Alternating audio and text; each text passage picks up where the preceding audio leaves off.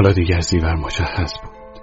می‌دانست چگونه با جناب آقای وکیل مجلس و نامزد انتخابات افتند از صبح زود جارو پاروی خانه شروع شد. در تمام باغ لاله گذاشت و فانوس آویزان کرد. حوز را داد آب انداختند. گلکاری ها را تر و تازه کردند. در همان اتاق بالای راه پله چند صندلی دستور داد آوردند. یک میز گرد وسط آن قرار داد. با رومیزی مخملی روی آن را پوشاند. وسط آن یک چراغ پای بلند و سیگار و زیر سیگاری گذاشت. با وجودی که اواخر شهریور هوا در تالار زیر شیروانی آفتاب خورده گرم بود، هیزم در بخاری نهاد و سیخ و انبر و خاک انداز از زیر زمین آورد. مبادا که هوا سرد شود و به مهمانها سخت بگذرد. برای تهیه شام آشپز مردانه آورد و خودش همراه غزنفر گردن کلفت با یک سبد بزرگ در دست به بازار رفت و شیر مرغ و جان آدم هرچه بود خرید و به خانه آورد. و قزنفر و پیرزن دستور داد از نماز مغرب و عشا به بعد هیچ کس را به خانه راه ندهد. نه سالارزاد و نه سالار نیارا. اگر سالار فش پیدایش شد دیگر حسابش با کرام الکاتبین است. این کوشش و تلاش برای پذیرایی از دو نفری که زیور هرگز ندیده بود برای زنان مطرب تازگی داشت. برخی از آنها به خصوص مهری که چندین سال با خانم رئیس به سر برده بود یقین داشتند که شخصیت مهمانها دلیل این دوندگی ها نبود. در این خانه و به خصوص در تهران از این گونه مهمانها زیاد پذیرایی شده بود. خوانین، شاهزادگان، صاحبان مقامات قضایی و اداری می آمدند و می رفتند. به کسی کاری نداشتند. نه، دلیل این جارو پارو بیا برو اینجا دستور بده آنجا کاری را به پایان برسان. به همه چیز عملیات برس حتی گرد تاخچه را با انگوش بررسی کن باید چیز دیگری بوده باشد. آن وقت نزدیکی های غروب به قول مهری خانم رئیس چه بزک دوزکی کرد. اراده بروز می کرد که تا به حال کسی در این زن سراغ نداشت. عزم جذب کرده بود دست به کاری بزند که نتیجه مهمی از آن توقع داشت. پس از سالها باز خود را آراست نجیبانه موقر اعیانی بی پیرایه هیچ رنگ زننده در صورتش پیدا نمی‌شد. کت و دامن سرمه‌ای که زیر آن پیراهن سفیدی گردن و سینه را با تور میپوشاند برتن کرد. به محض اینکه در زدند و قزنفر پرده هشتی را بالا زد، گوهر و زری مقبول ترین زنان مطرب لاله به دست مهمانها را تا پای پله هدایت کردند. بالای پله دم در اتاق نخستین زیور چادر به سر با روی باز ایستاده بود. سالار نظام نظرش آشنا آمد. حتما روزی یکی از مشتریانش بوده است اما به روی خود نیاورد. یک نظر کفایت کرد که هم سالار نظام و هم آقای اهمیت دریابند که به فاحش خانه نیامدند بلکه به خانه زنی که با او نمی‌توان آسان کار مهمی را انجام داد. این دو نفر با خانم صاحب خانه فتان کار مهمی داشتند. آقای اهمیت زیر لبی به همراهش گفت راستی فتانی است. آقای سالار نظام کلاه لب پهن سیاهی را که به قصد اختفا بر سر گذاشته بود برداشت. دستی به موهای فلفل نمکی شقیقش کشید تا آنها را که زیر کلاهش جولیده شده بود صاف کند. شانه هایش را تکان داد و دکمه کتش را باز کرد تا بهتر به تنش بچسبد. از پله ها بالا رفت و به زیور که دست راست کرده بود دست داد و در جواب خوش آمدید سلامی کرد و گفت سلامت باشید. آقای اهمیت یک دست لباس دوخت سالارخانیان طبق آخرین مدتنش بود با شانه های پهن و شلوار گشاد. یک قدم پشت سر آقای سالار نظام از پله ها بالا رفت. دست خانم رئیس را فشرد و حیرت کرد از اینکه برخلاف آنچه شنیده است چقدر این زن جوان و زیبا می نماید. آقای اهمیت داشت فکر می‌کرد اگر زیور اشاره به اقدامات رئیس شهربانی برای اخراج او از بروجرد کرد چگونه دستک و دنبک بسازد و گلیم خودش را از آب بیرون بکشد؟ دم در اسای خود را به تاخچه آویخت. نشستند. چای خوردند. برای آقای سالار نظام قلیان آوردند. زیور با آقای اهمیت سیگار تعارف کرد. شیرینی خوردند و از هر دری صحبت شد. از اینکه هوا دارد خنک می شود و حاصل امسال بد نبوده و بابا پیرمرد دیگر باید سنش از شست گذشته باشد اما چشمش نمی بیند و میوه امسال در بروجرد کمیاب شده. میدانداران می‌خرند و به دلالان متفقین میفروشند و اصلا قیمت آزوقه بالا رفته. و آقای سرداری در تهران کسالت دارد و شاید به بروجرد بیاید و از چرت و پرتهای های قاز که اصلا و ابدا به درد حریفان نمی‌خورد. اما راه را برای مکالمه حسابی باز می کند. ناگهان زیور سررشته را پیدا کرد. گفتن که امسال جناب آقای اهمیت نامزد انتخابات هستند. چطور؟ حتما برای جناب عالی شغل بهتری در نظر گرفته شده. سالا نظام لبهایش را قنچه کرد. مثل اینکه می‌خواست بگوید من شغل بهتری می‌خواهم چه کنم و ابدا تعجب نکرد از اینکه فاحش خانم به چه حقی در معقولات دخالت می کند. این زن یک پاس سردمدار انتخابات بود نه خانم رئیس در شهر کوچکی مانند بروجرد. می‌دانید خانم مسئله شغل بهتر نیست. بالاخره آدم نسبت به افراد خانواده وظایفی به عهده دارد. آقای اهمیت فرصت را غنیمت شمرد به موضوعی که آنها را به خانه فتانه کشانده بود بپردازد. صحیح است که بنده در بروجرد نامزد هستم اما به شرط اینکه سرکار علیه هم به ما لطف داشته باشند. اختیار دارید بنده کنیز شما هستم. از من چه کار برمیآید؟ حالا دیگر موقع آن بود که شخص سالار نظام وارد گود شود. خانم شما در این باغ متعلق به آقای سرداری منزل اختیار کرده اید حالا فهمیدم. می‌خواهید بفرمایید چون من این خانه را چند ماهی در تابستان اجاره کرده ام آن هم برای استراحت خود و کارگرانم پس جزو ابواب جمعی آقای سرداری ایلخان رقیب حضرت عالی هستم. عوضی خانده سروران من. سالهاست که آقای سرداری به این کمینه لطف دارند و هر وقت در تهران مهمان میآورند این ضعیفه برایشان مطرب میفرستد و اقامت در این خانه هم هیچ ارتباطی با کار انتخابات ندارد. حالا ملتفت می شوم. به همین جهت بود که در بدو ورودم شهربانی مزاحمم شد. حتما آقای رئیس دادگستری اطلاع دارند. بعدن که معلوم شد زن بیگانایی هستم و کاری به کار مردم ندارم دست از مزاحمت برداشتند. به دست خام کردن حریفان یک ریز حرف زد. آنقدر گفت و گفت که دو مهمان خوب پی بردن که این زن به اندازه خودشان دانا و حرامزاده است. چیزی نمانده بود که آقای اهمیت میدان را خالی کند و در فکر چاره دیگری باشد. منظور زیور چیز دیگری بود. او می‌دانست که این دو برای معامله آمدند و باید گیجشان کرد تا مبلغ بالا برود. شام خوردند. عرق زدند. اختلاط کردند. به سلامتی همدیگر نوشیدند. شوخی و باردی کردند. مطلق گفتند. موفقیت جناب آقای سالا نظام و کامیابی آقای اهمیت را خواستار شدند. برای زیور خانم شوهری که باب طبعش باشد آرزو کردند. از وراجی خسته نشدند. یکدیگر را مد کردند. مجیز همدیگر را گفتند. شرحی در پاکی نیت و صافی قلب و صداقت و ایمان دادند. سالار شمی در پاک دامنی آقای اهمیت و خانوادهش من جمله عزت الملوک و رئیس دادگستری در خدمتگذاری سالار نظام در دوران وکالتش گفت چه از خود گذشتگی ها برای عمران بروجرد کرده و از این به بعد هم هر جا باشد هرگز بروجرد و دوستان مرحوم خان سالار را فراموش نخواهد کرد. تا نیمه شب گپ زدند. آنگاه از کلیات گذشتند و به واقعیات رسیدند. چیزها دستگیر دو مهمان شد. فتانه از توی کار خانواده سالار خبر دارد. سالار فش را قریب 20 سال است که می‌شناسد. حاضر است همه جور به خانواده سالاری ها به خصوص به آقای اهمیت خدمت کند. حتی از وجود مستر گاردنر هم چیزی به گوشش رسیده و می‌داند که همین روزها قبل از انتخابات به بروجرد خواهد آمد. حضرات اول شکشان برداشت. بعد آقای اهمیت یقین حاصل کرد که این صاحب خانه فتانه هم از دست نشاندگان مستر گاردنر است و باید او را جدی گرفت. مشکل کار دور این مطلب میگشت.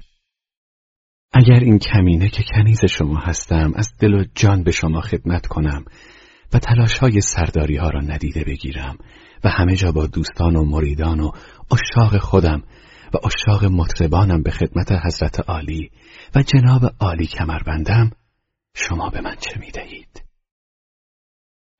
جواب هرچه بخواهید بود اما این جواب به درد زیور نمی‌خورد. او برخلاف مهمانانش نقشه و طرح مشخصی داشت. صحبت را زیبر به جایی کشان که هر سهشان از خدا می‌خواستند. کسی که به شما و به همه خانواده ها نارو می‌زند سالارفش است. او را باید از میدان بدر کنید. او در رنگ دوستی با شما سخت دشمنی می کند. تا او هست هیچ موفقیتی نصیب شما نخواهد شد. حتی سر این برادرتان را هم که تازه از لندن برگشته با سنگ خواهد گفت. سالارنیا را می‌شناسید؟ کمین دیگر با شما ندار است. این آقا اغلب مهمان مطربهای من است. می‌دانید که کی به او نامه نوشته و او را به ایران خوانده؟ این را هم می‌دانم. حتما سالارفش است. یادتان نرود. من به همه سوالات شما که ارباب و بزرگ من هستید جواب می‌دهم. اما شما به یک پرسش من جواب نداده اید. کدام پرسش؟ گفتم شما به من چه می دهید؟ زیور صدایش را بلند کرد. این اشاره بود به اینکه غضبناکم می‌تواند بشود. آقای اهمیت یکی خورد. سالا نظام دنبال مبلغ میگشت. هر دو یک صدا جواب دادند. هرچه بخواهید. ارباب و بزرگتر هستید اما آخر من بچه که نیستم گولم بزنید. ببخشید.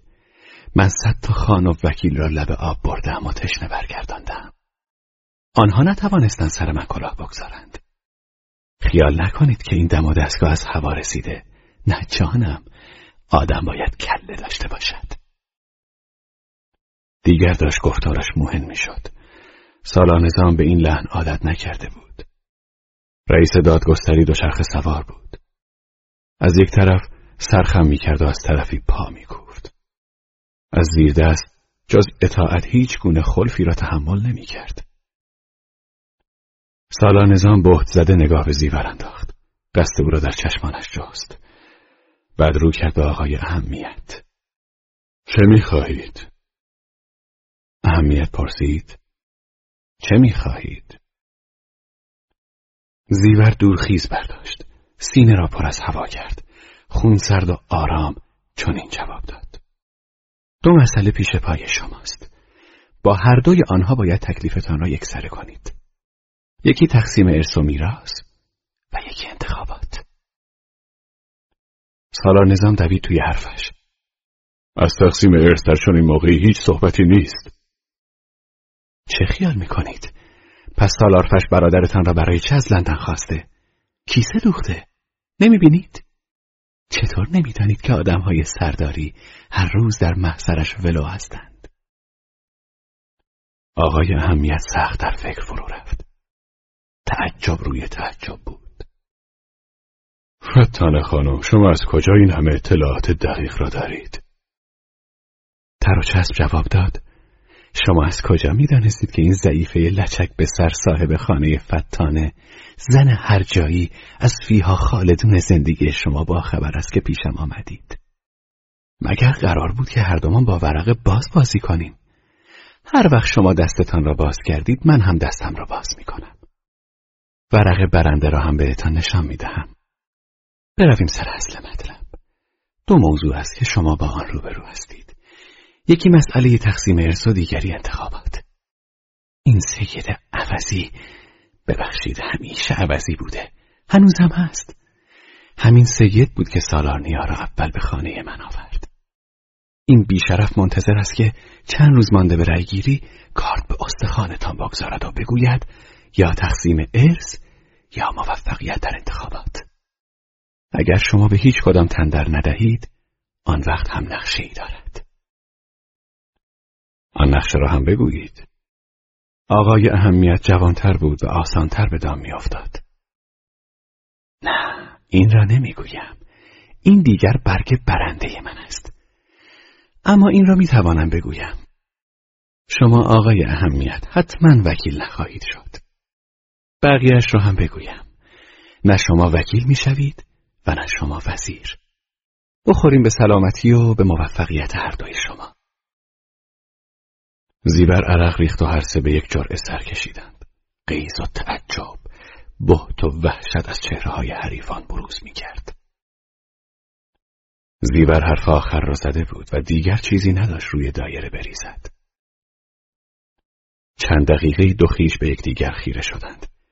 سالا نظام به فکرش رسید به جلسه خاتمه دهد و در اطراف گفته های زیور فکر کند.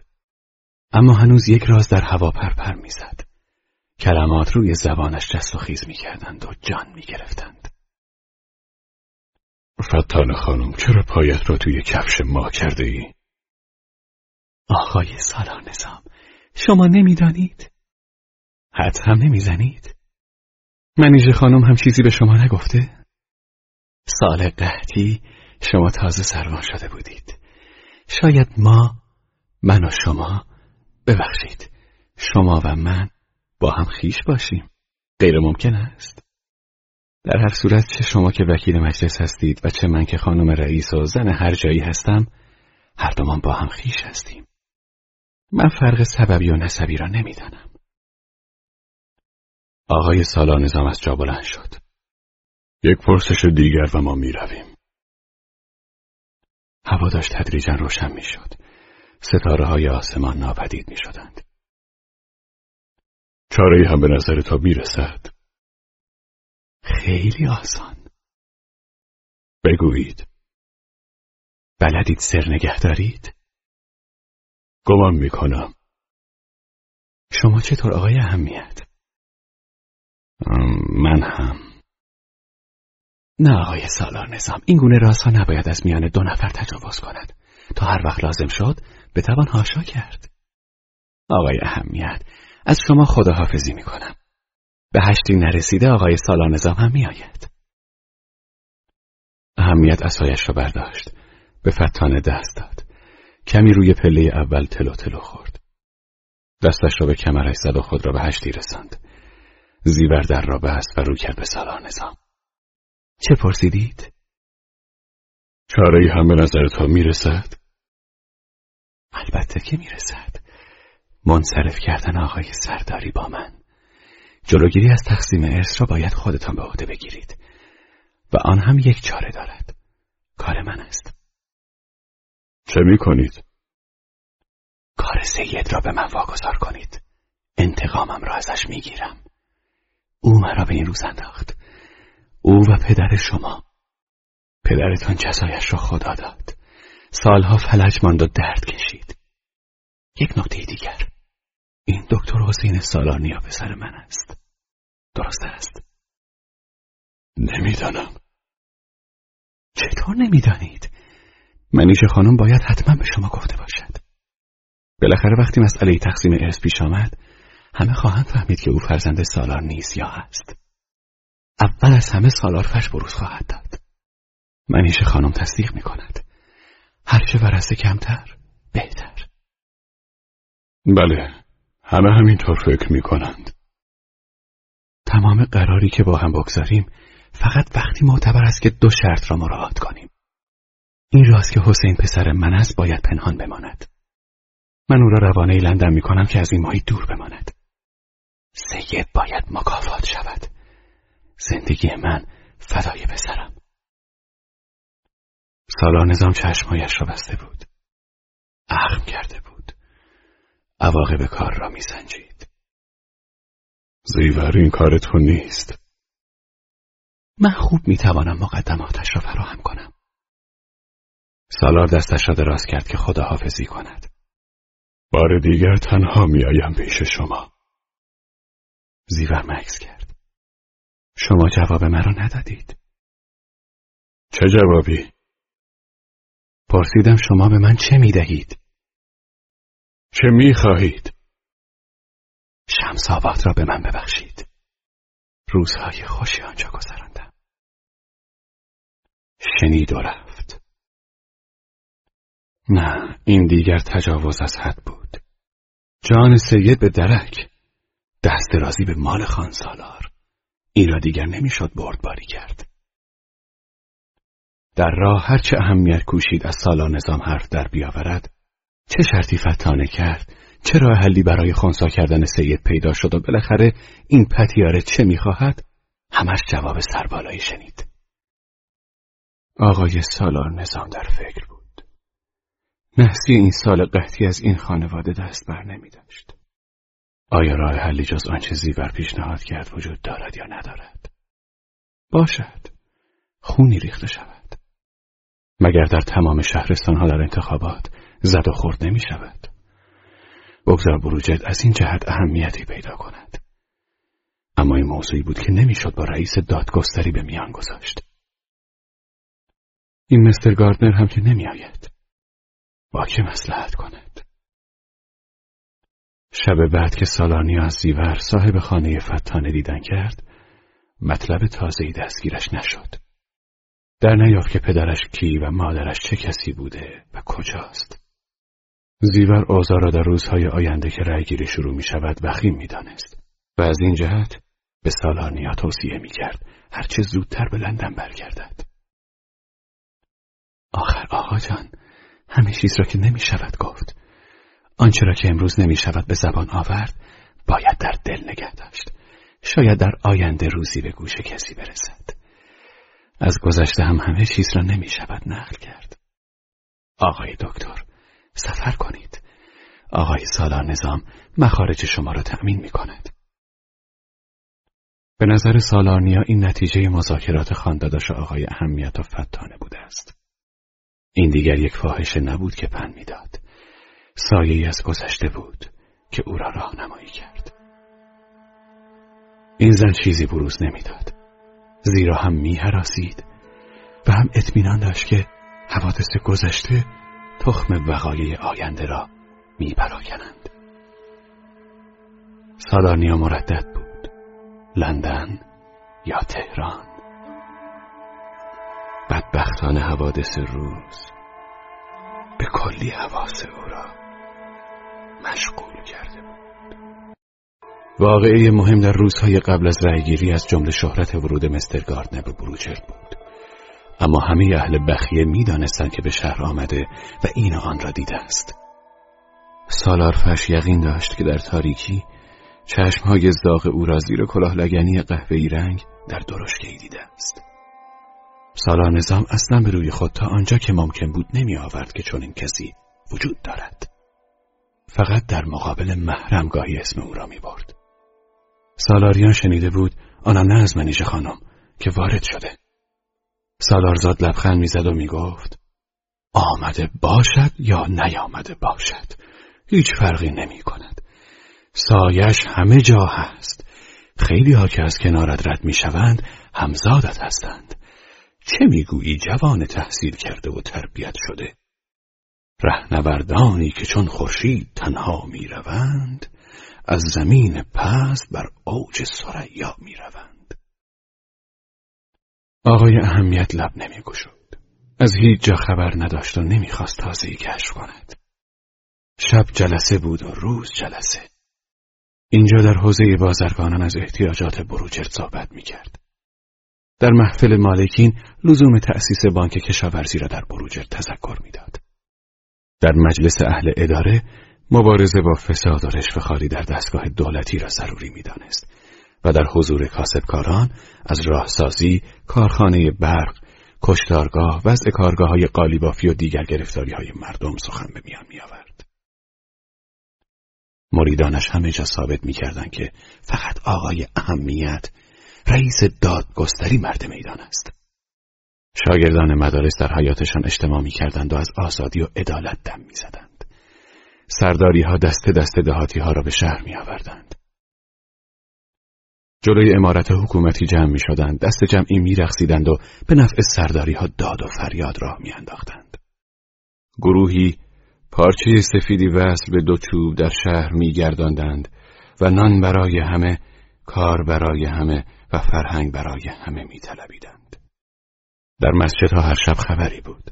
از روی منبر، از روی سکو و از روی چهارپایه جمعی بزرگ و کوچک، مرد و زن، بیشتر جوان گرد کسی جمع می شدند و خود را یا کس دیگری را برای وکالت مجلس نامزد می کردند. اما مسئله تعیین سرنوشت انتخابات در اتاقهای دربسته طرح حل می شد. طولی نکشید که آقای سالار نظام یقین کرد که فعالیت بیشتر سرداری ها مخاطراتی برای آقای اهمیت در بردارد. آنها با پول و کامیون بیشتر و بهتر می توانستند عمله های راهسازی و دهاتی ها را با سجل های جور و جور به شهر بیاورند. روزی از بالای منبر در مسجد صدایی از سینه ای درآمد که سالاری ها را متوحش کرد. آقای اهمیت داماد سالار و شوهر خواهر سالار نظام است که چندین دوره وکیل بوده و علاقه به بروجرد ندارد. همان روز شبنامه هایی منتشر شد که در آن حادثه قلب الاسد در سال قحطی و ورود سالار به بروجرد و دار زدن پانزده لور بیگنا با هیجان توصیف شده بود. شبنامه ها دست به دست می گشت. به امضای یتیمان و بیوه زنان که مالشان را به دستور مرحوم سالار قزاقها تاراج کرده و پدرانشان و شوهرانشان را قتل عام کرده بودند. در این حیث و بیس صدایی هم از جایی بلند شد که سالار انتظارش را نداشت. باز هم روز جمعه بود. پیش از نهار. بابا روی سکوی خانه سالاریان نشسته بود و از بوی گلاب و صدای تسبیح و آخ و اوخ می‌دانست کی میآید. بعد دم در سفره خانه می ایستاد با آفتاب لگن در دست. در یک چنین روزی در اوایل مهر ماه سر نهار سالارنیا یکی از این شبنامه ها را از جیب درآورد به خانداداش که کنارش نشسته بود داد. سالار که قبلا آن را دیده بود بی آنکه نگاهی به آن بیاندازد در جیب گذاشت و زیر چشمی نگاهی به سالار فش و سالار زد انداخت. سالارنیا تنگوشی به خانداداش گفت حالا که مستر گاردنر آمده خوب است. اقدام فرمایید که سفارت انگلیس در تهران به من روادید بدهد تا هرچه زودتر برگردم. چشم با هم صحبت می‌کنیم. بعد از نهار دو برادر خلوت کردند. آقا شما هم فرصت پیدا کرده اید. در این گیرودار بیا زیر ابرویم را بردار. نمی‌بینید سر من شلوغ است؟ فرصت سرخاراندن ندارم. خانده داشت. بنده الان پنج ماه است که در این شهر سرگردانم. عرض کردم حالا که دوست سرکار مستر گاردنر اینجاست خوب است اقدام فرمایید که تکلیفم معلوم شود. تنها کسی که در ضمن این صحبت تنگ گوشی گاهی به اتاق می آمد و چای و قلیان پس از نهار را می آورد بابا بود. اگر چشمش سو نداشت که آقا جان و ارباب را ببیند اما گوشش تیز بود و این را شنید که برادر بزرگتر به آقا جان توصیه کرد اگر حرف مرا میشنوید از برگشتن به انگلستان صرف نظر کنید. من کار شما را در تهران درست می کنم. شغل خوبی برایتان در نظر گرفتم. بابا نمی توانست در اتاق بماند و بشنود که میان آنها چه رد و بدل شد. همین را شنید که آقا جان گفت خیال دارید که ارث پدرمان را تقسیم کنید؟ آقا این حرفها چیه؟ حالا موقعی تقسیم ارث است؟ داشت چرا اوقاتتان تلخ می شود بنده همیشه از جناب عالی حرف شنوی داشتم و حالا هم دارم بالاخره باید شما تصمیم بگیرید و حق هر کسی را به خودش بدهید تا مردم بدانند تکلیفشان چیست و هر کس به کار خودش برود برسته که بچه صغیر نیستند سر و صدای مردم بلند شده مردم؟ مردم کیند؟ سید عبدالرحیم توی جد تو هم رفته؟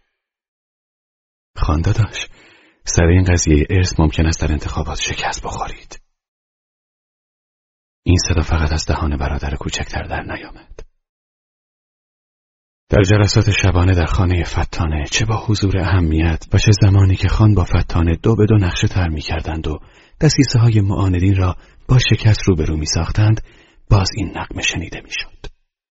زیور با اطلاعاتی که از سالارزاد به دست آورده بود یقین داشت که تا یکی دو روز دیگر سالارفش به نفع سرداری ها علنا وارد معرکه خواهد شد.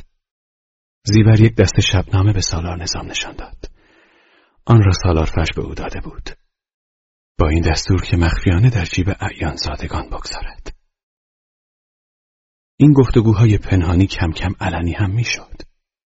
در جلسه از روحانیون در حضور سالارفش گفته بودند که سالاری ها هرگز انفاق نکردند و چیزی از آنها به مستحقش نرسیده. خمس و زکات نمی‌دانند چیست. هیچ کدامشان به زیارت خانه خدا نرفتند.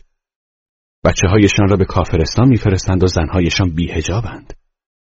هر وقت در این باره صحبتی به میان آمده وعده سر خرمن دادند که موقع تقسیم ارث حق هر کسی داده می شود. در این جلسه به روایت فتانه سالارفش دم نزد و اعتراض نکرده. آخوندی هم از بالای منبر زبان به اعتراض گشوده و همین مطلب را تکرار کرده است. اگر این حضرات راست می‌گویند و سود مردم را دارند چرا آقای سالار نظام که ثروت نمرودیش چشم مستمندان را می‌زند هرگز خمس و زکات نداده چرا روزخانی ایام محرم و فطریه ماه رمضان ایشان را هرگز کسی به چشم ندیده چرا مال آن ظالم را تقسیم نمی کنند تا سهمی به بیچیزان و کسان در به درش برسد؟ این جملات را سالان نظام از روی تکه کاغذی که فتانه به دستش داد خواند و خانم رئیس چنین نتیجه گرفت.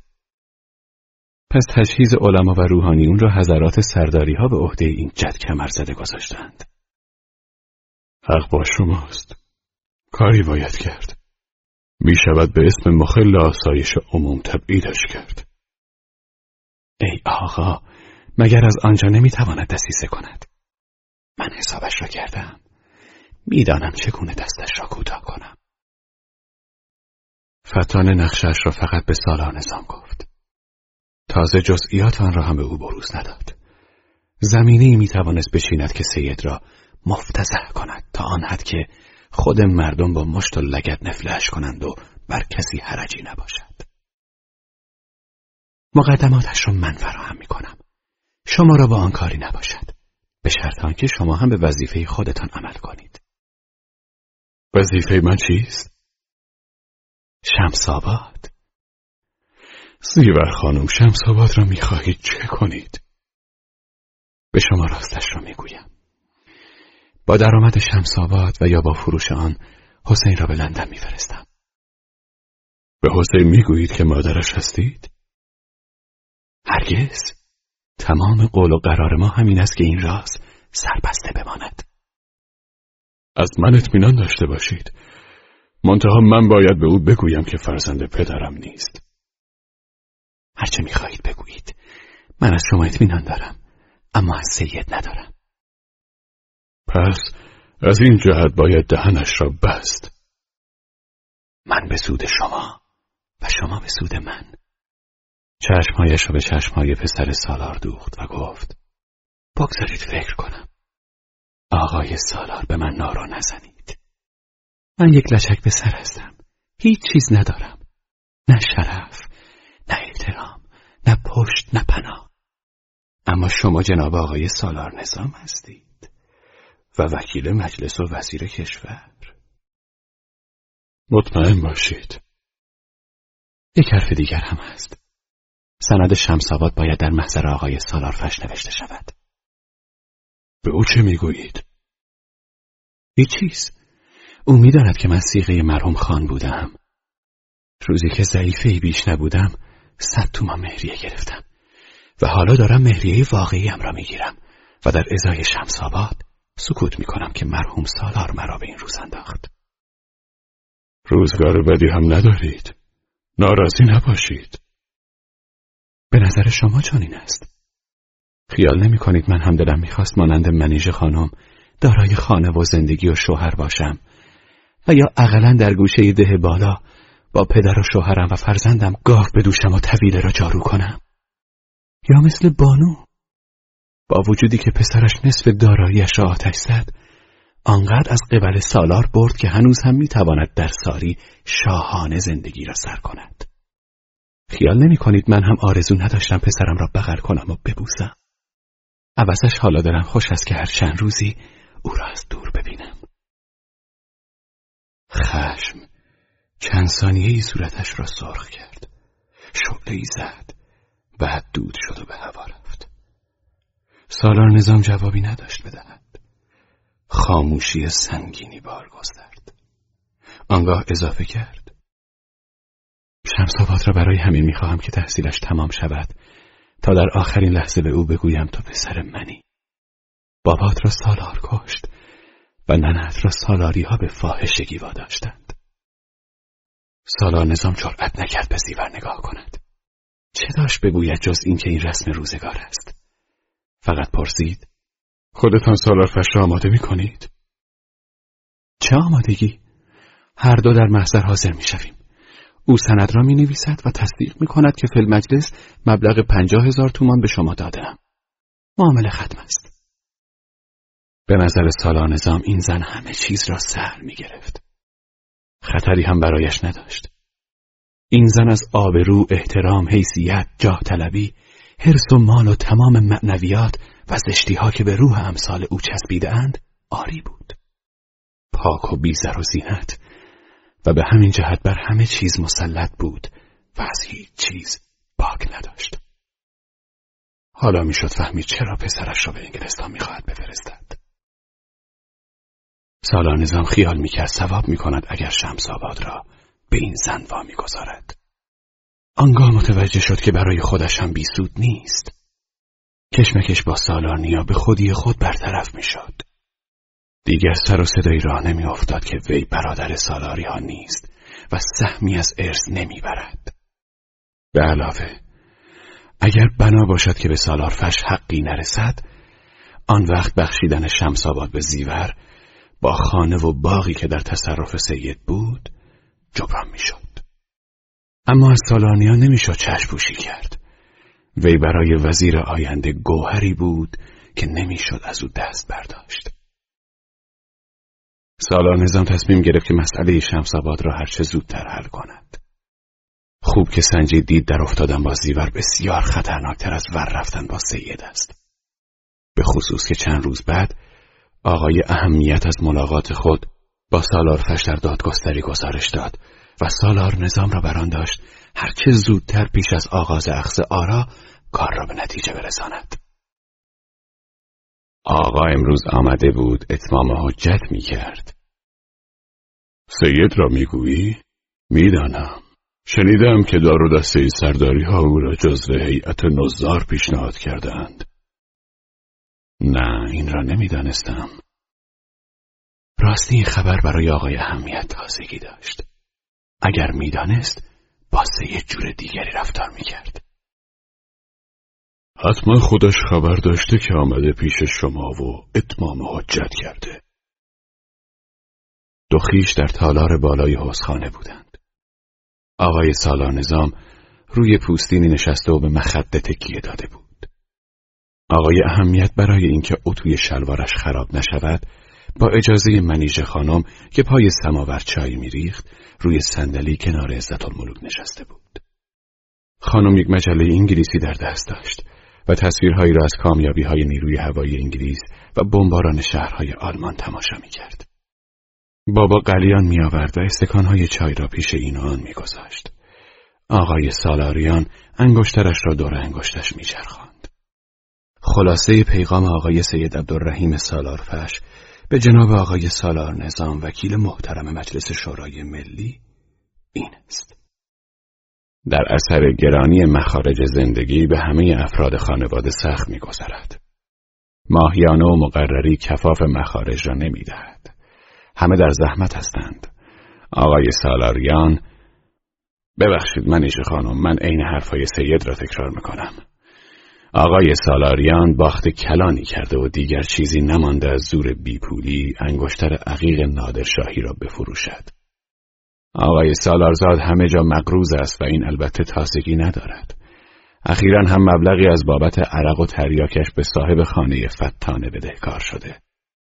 مختصر اینکه همه دارند ورشکست می‌شوند و هیچ چاره ای جز اسقای اوامر جناب آقای سید عبدالرحیم سالارفش محضردار بروجرد و توابه نیست. زنها زدن زیر خنده. اما قیافه سالا نظام جدی می نمود و در فکر اجرایی طرح زیور بود. به شوخی نگیرید این صحبت ها بیریشه نیست. خب اگر من پیش از رأی گیری موافقت نکنم چه می شود؟ آقای اهمیت آرام جواب داد. ایشان هیچ تهدید نکردند و اسمی هم از انتخابات نبردند. نگفتن هم که شبنامه علیه سالاری ها منتشر کرده اند؟ نخیر از این صحبت ها اصلا و ابدا نبود. بسیار خوب فکر می کنم بعد بهتان می‌گویم چه جواب بدهید. دو خیش که تنها ماندند آقای سالانظام جواب قطعی داد. به او بگویید وقت بدهد. همین روزها با نامه به محضر میآیم و مقدمات کار را فراهم می‌سازم روز دوم مهر ماه همان سال صبح ساعت ده آقای سالار نظام با کیفی در دست به محضر آقای سید عبدالرحیم سالارفش محضردار رفت. نیم ساعت پیش از آن زیور همراه قزنفر هم آنجا بود. هرچه فراش و محرر میکوشیدند ضعیفه را دست به سر کنند به عذر اینکه امروز معامله بزرگی در پیش دارند و به امور جزئی نمی‌رسند زورشان به این زن بیهیا نرسید. زیور بلند بلند با کلمات رکیک آنها را پس زد و ناگهان جلوی میز سید سبز شد. رنگ از صورت محضردار پرید اما جرأت نکرد جیک بزند. زیور یک دسته اسکناس از زیر پیراهن آبی رنگ درآورد. چادر نمازش را زیر بغل گرفت و گفت آمدم معامله کنم. مبارک است انشاءالله. چه می‌خواهید بخرید یا بفروشید؟ ملکی می‌خواهم بخرم. زیور که چادر نمازش را تا کرده زیر بازویش زده بود محجوب حرف می‌زد. مانند زنی که برای نخستین بار با مرد نامحرمی روبروست. طرف معامله کیه؟ قرار است همین الان اینجا حاضر شود. خواهش می‌کنم در اتاق انتظار بنشینید. من یک مشتری دیگری را راه میاندازم و بعد نوبت شما میرزد در ضمن طرف شما هم خواهد آمد. آنها با هم گفتگو می‌کردند که صدای آقای سالار نظام شنیده شد. آقای محضردار هیچ ناراحتی احساس نکرد. یقین داشت که این دو نفر هم دیگر را نمی‌شناسند و چون این استنباط کرد که زیور نیز رام است و رسوایی بار نمی آورد. به خصوص که هنوز آقای سالار نظام وارد اتاق نشده زیور آهسته گفت سید امشب و یا فردا شب هر وقت فرصت داری بیا پیش من کار لازمی باید دارم آقای سالان نظام وارد محضر شد. کلاهش را روی صندلی گذاشت. ابتدا با زیور و بعد به آقای محضردار سلام و تعارف کرد. سید رو کرد به ضعیفه و گفت بی زحمت شما در این اتاق منتظر باشید. طولی نمی کشد. من ایشان را راه می اندازم. اتفاقا طرف معامله من همین آقا هستند. وقتی موضوع معامله را طرفین ترک کردند و قرار و مدارشان را گذاشتند و درباره مبلغ و مورد معامله توافق شد دلگرمی ناشی از یک پیروزی به سید دست داد. پیغام او چندان بی نتیجه هم نبوده است.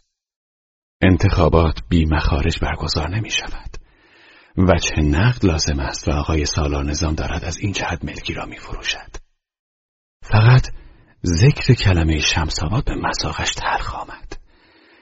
این همان آبادی بود که زن موجود عجیبی است. گاهی های غریبی می کند چه می شود کرد؟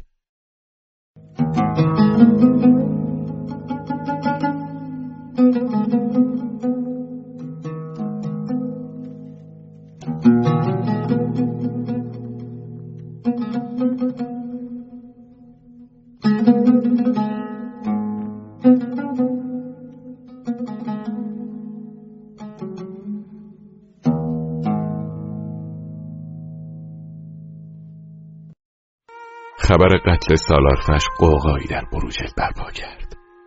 شبنامه ها پخش شد. روزنامه های تهران نوشتند مردم گفتند کار کار انگلیس هاست مصادف شده با روزهایی که مستر گاردنر از این شهر گذشته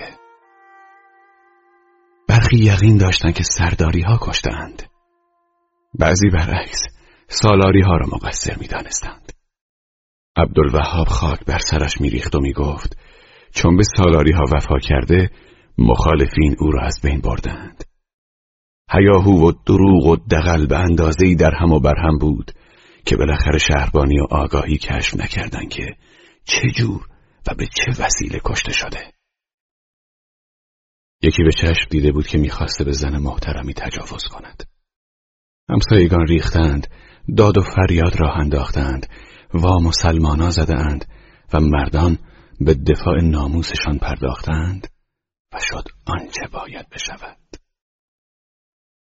برخی یقین داشتند که در کوچه تلو تلو خورده چون زهر خورش کرده بودند. زنی به کمکش آمده سه چادرش را گرفته روبنده از سرش افتاده. زنان دیگر بر او تاختند و تا کمک برسد مرده. نه از کتک و مشت لگد بلکه از زهر. فریادهای عبدالوهاب که بی پدر شدم بی پدر شدم اهل خانه های سالاری ها را به کوچه آورد. مردم شهر ریختند به کوچه و بازار. رئیس دادگستری همراه رئیس شهربانی برای معاینه محلی به محل قتل آمد. مرگ در فاصله نچندان دور از باغهای سرداری که در یکی از آنها خانه فتانه قرار داشت میبایست رخ داده باشد. وقتی بابا خود را به آنجا رساند و خم شد تا با چشمهای کور مکوریش مرده را بشناسد نگاهش به صورت زنی افتاد که در ته خاطرش روزی نقش بسته بود. زیور بود اما بابا او را نشناخت. زن گفت بابا عمرش را داد به شما. عمرش مال زن و بچهش باشد. من عمر خودم را کردم. خدا بیامرزدش. بابا شپه لبخندی زد. خدا همه مظلومان را بیامرزد. بابا چه جور آدمی بود؟ خدا خودش قضاوت کند. روز حساب معلوم می شود. مسافتی از محل قتل دور شده بودند. از هم جدا شدند. بابا همش در این خیال بود که چه نقشی ناگهان در مخیلش حک شد؟ چشمش که درست نمی‌دید. اما این صدا این صدا چه خاطراتی را زنده می کرد بابا یک راز پیش آقا جان رفت. هر چیزی در این شهر و این محل و این خانه می افتاد بابا می ترسید مبادا آسیبی به جان عزیز کردش برسد. آقای دکتر در حیات راه می رفت همه در بیرون جمع بودند. هوا داشت سرد می شد و آفتاب پاییز به تن می چسبید پنجه های برگ چنار روی حوز آب به رنگ زرد طلایی می درخشیدند آقای سالار نظام آن روز در شهر نبود صبح زود به شکار رفته بود آفتاب داشت غروب می کرد و هرچه به بام نزدیکتر می شد اهل خانه از کوچک و بزرگ به ایوان آفتابگیر پناه می بردند. در تالار بخاری دیواری را روشن کرده بودند. زنها هنوز نماز مغرب و عشایشان را نخوانده صدای نعل اسب به گوش رسید. همه از اتاقها سر کشیدند ببینند چه خبر است. مدتی طول کشید تا در باز شد و ارباب ظاهر کردید. قبلا پیش اهل و ایال سالار فش رفته بود دلداری بدهد. سر راه آقای اهمیت و رئیس شهربانی به او گزارش داده بودند چه اتفاقی افتاده. آنها تصور می‌کردند سرداری ها نقشه کشیدن با ایلشان به شهر بریزند و قارت کنند. رئیس شهربانی به تهران گزارش داده. هر آن منتظر دستور تلگرافی از مرکز هستند. آقای رئیس شهربانی عقیده دارند که انتخابات باید تا برقراری نظم و امنیت تعطیل شود. بنده نظرم این است که این قتل ربطی به انتخابات ندارد و مجوزی برای تعطیل انتخابات نیست. این را آقای اهمیت می گفت. رئیس شهربانی جور دیگری استدلال می کرد. چطور ربطی ندارد؟ هر چه دستور فرمایید. اما در نظر بگیرید یک عضو هیئت نظار را کشتند. کی؟ بنده نمی‌دانم به کسی هم مزنون نیستم حتی به نوکر خانه فتانه به اسم قزنفر او را در آن کوچه دیدند در جواب می‌گوید آمده بود که بیچار سید را از زیر دست و پای زنها نجات دهد. آقای سالار نظام نمی‌دانست چه بگوید. به نظرم آقای رئیس شهربانی حق دارد. باید منتظر دستور از مرکز بود. دو سه روز طول کشید تا از مرکز تلگرامی رسید. حاکی از اینکه موقتا انتخابات در صورتی که بیم اختشاش می رود تعطیل شود. باز میان علاقمندان به انتخابات بحث شد. بیم اختشاش می رود یا نمی رود آقای سالانزان به هر کس می رسید می پرسید چه باید کرد؟ از سالارزاد که پرسید عقیده شما چیست جواب شنید ببخشید. هر که در است من دالانم. هر که خر است من پالانم. البته به هیچ وجه مقصودم آقای اهمیت نیستند برای سالاریان هم دیگر فرقی نمی کرد. حالا که سید نفله شده دیگر صحبتی از تقسیم ارث نخواهد بود اجبارا باید انگشتر عقیق را فروخت از فروش شمسابات هم چیزی به او نخواهد رسید در سالارنیا مرگ سالارفش سخت تأثیر کرده بود او تا به حال مرگ هیچ یک از دوستان و آشنایان و کسانش را تجربه نکرده بود. قتل نه چندان دور از خانه فتانه اتفاق افتاده بود. می ترسید آنجا برود. بابا یک بار از طرف خانم رئیس پیغام آورده بود چرا پیش محبوبه نمی آید؟ دلش تنگ شده بود. اما می ترسید مبادا اسمی هم از او در این ماجرا به میان آید. در این جریان انتخابات خوب فهمید که خانداداش از چه قدرتی برخوردار است. هر روز سران بازار و حاکم و رئیس شهربانی و علما و اعیان در بیرونی منتظر او هستند. مردد بود چه کند؟ در ایران بماند و با پشتیبانی خانداداش زندگی شیرینی برای خودش فراهم کند و یا خود را از این تنگنا بیرون بکشد. آغوش محبوب لذت بخش بود. در انگلستان آنقدر وسیله و فرصت نداشت. سالار نظام از برادر ناتنیش که پرسید برادر تو چه می‌گویی جواب داد خاندادش هرچه شما بگویید صحیح است. بالاخره انتخابات بروجرد موقتا تا دستور بعدی از تهران تعطیل شد و اوضاع چه در خانواده سالاری ها و چه در شهر بروجرد رو به آرامش می‌رفت. هر کس دنبال کار خودش بود. منیژه خانم سرگرم خانهداری بود و از مهمانهای شب جمعه و روز جمعه یک نفر کم شده بود و دیگر کسی اسم مستر گاردنر را در هر جمعی نمی برد. عزت الملوک عبدالوهاب را دلداری می‌داد که پدرش را به ناحق کشتند. سالارزا تریاک می‌کشید بیش از معمول و شعر می‌خواند و مرسیهای در مرگ دوست مقتولش ساخت با این مطلب مرگ آمد و آن چشمه جوشنده فسور زود آمد و گرمای دل و جان را برد. این مرسیه در خانواده گل کرد به خصوص که وزن و قافیه داشت و همه از آن خوششان می آمد. سالارزاد مانند سابق هر وقت فرصت میافت شب را خشک در خانه فتانه به سر می برد. سر به سر مطربان میگذاشت بی آنکه خبر ای داشته باشد به زیور بدهد خودش نمی‌دانست چرا از قزنفر میترسید سالاریا میباخت قرض بالا می آورد و هنوز نتوانسته بود انگشتر عقیقش را بفروشد. چندین بار خواست با عزت معامله کند اما سر نگرفت.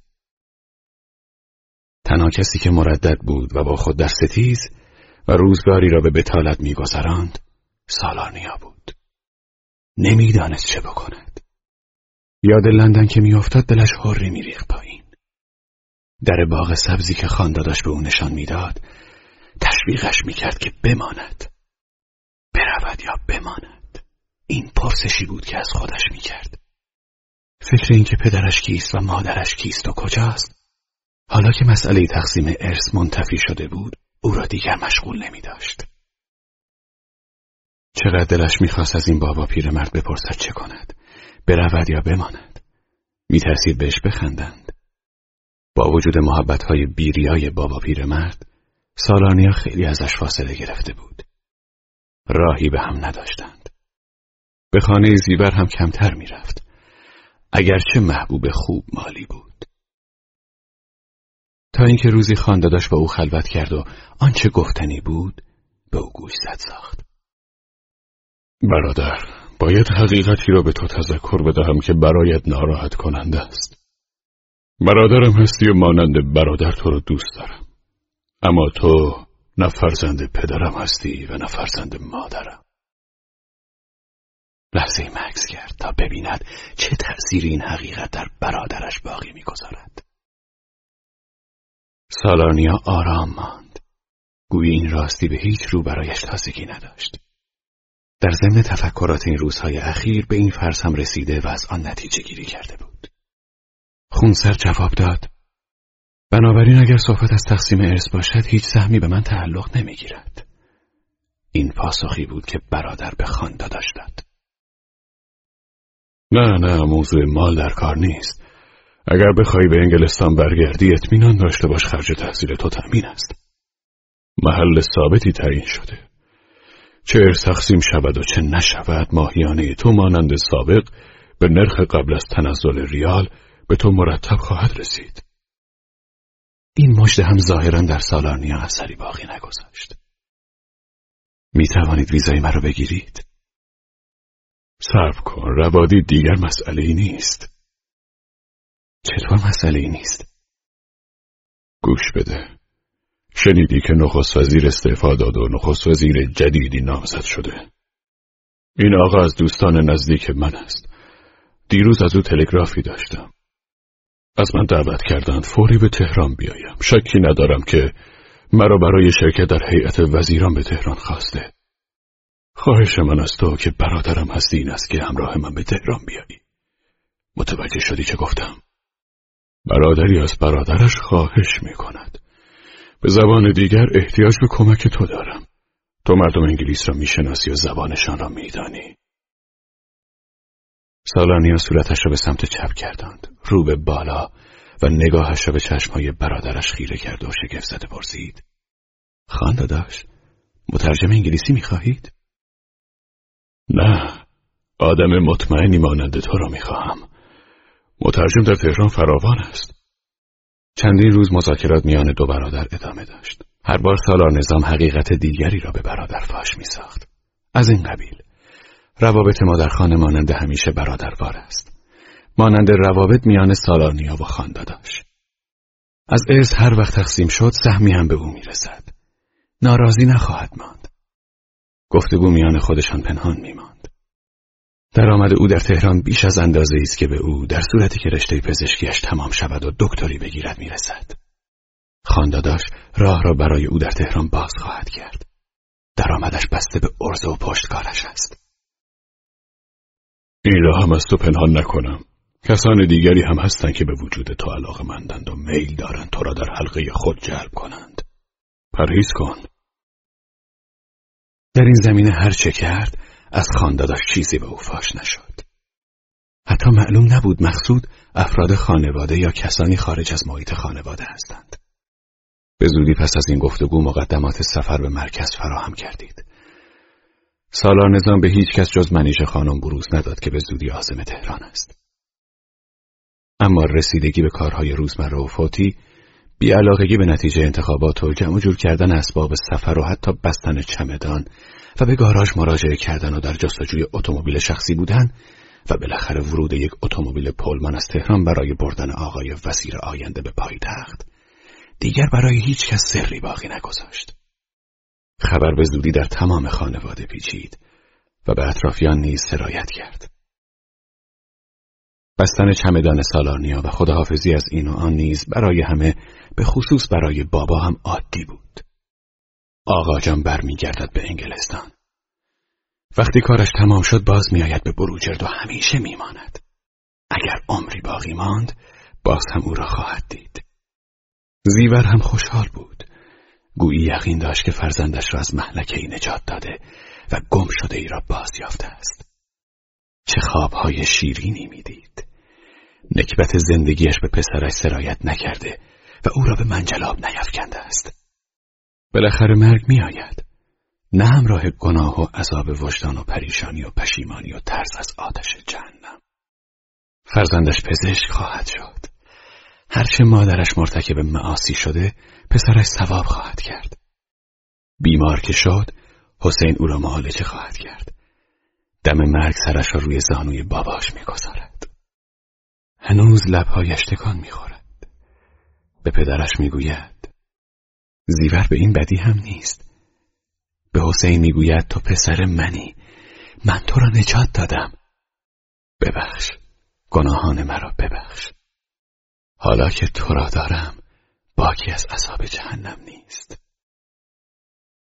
زیور هیچ کس را نداشت که با او درد دل کند.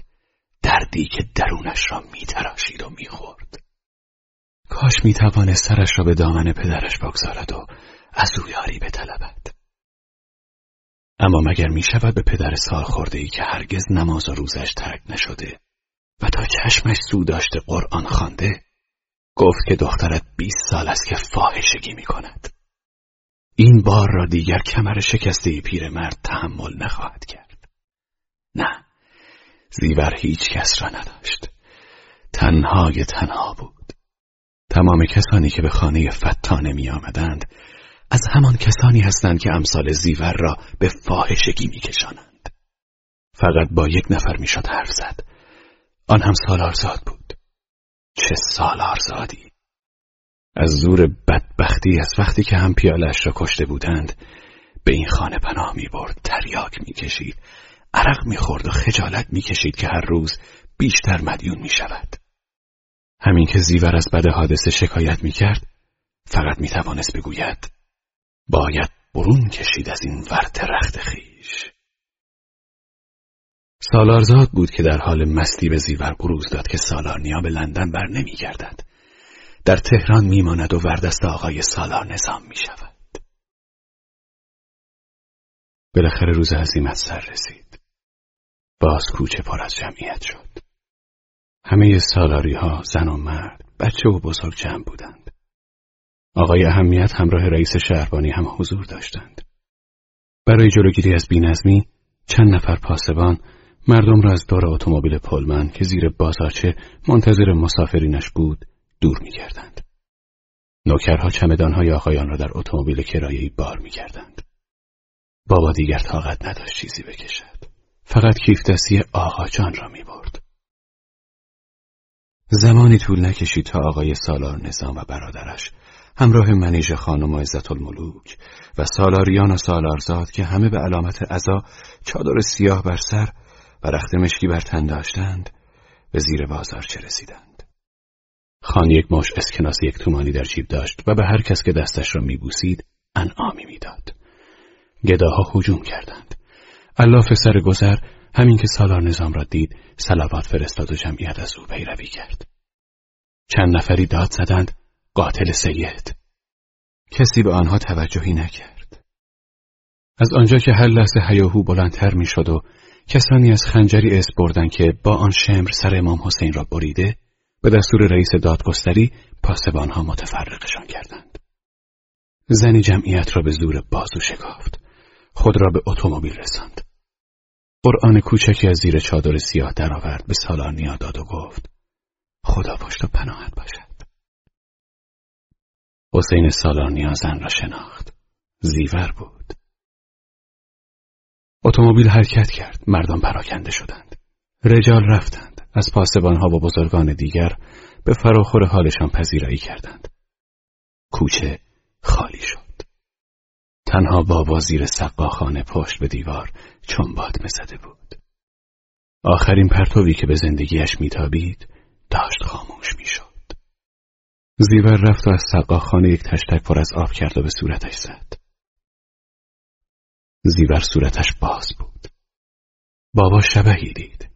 سایهی کمرنگ از صورت آشنایی که گم شده بود. دخترش را نشناخت. رنجی که زندگیش را تباه کرده بود بر پیرمرد تسلط یافت. لبانش تکان میخوردند. اما چیزی دستگیر زیور نمی‌شد. لختی از کلمات بیپیوند از دهانش بیرون میجستند زیور او را از زمین بلند کرد. کمی حالش آورد. زن کاش میگذاشتی میمردم. همه چیزمان را گرفتند. دیگر به چه امیدی زندگی کنی؟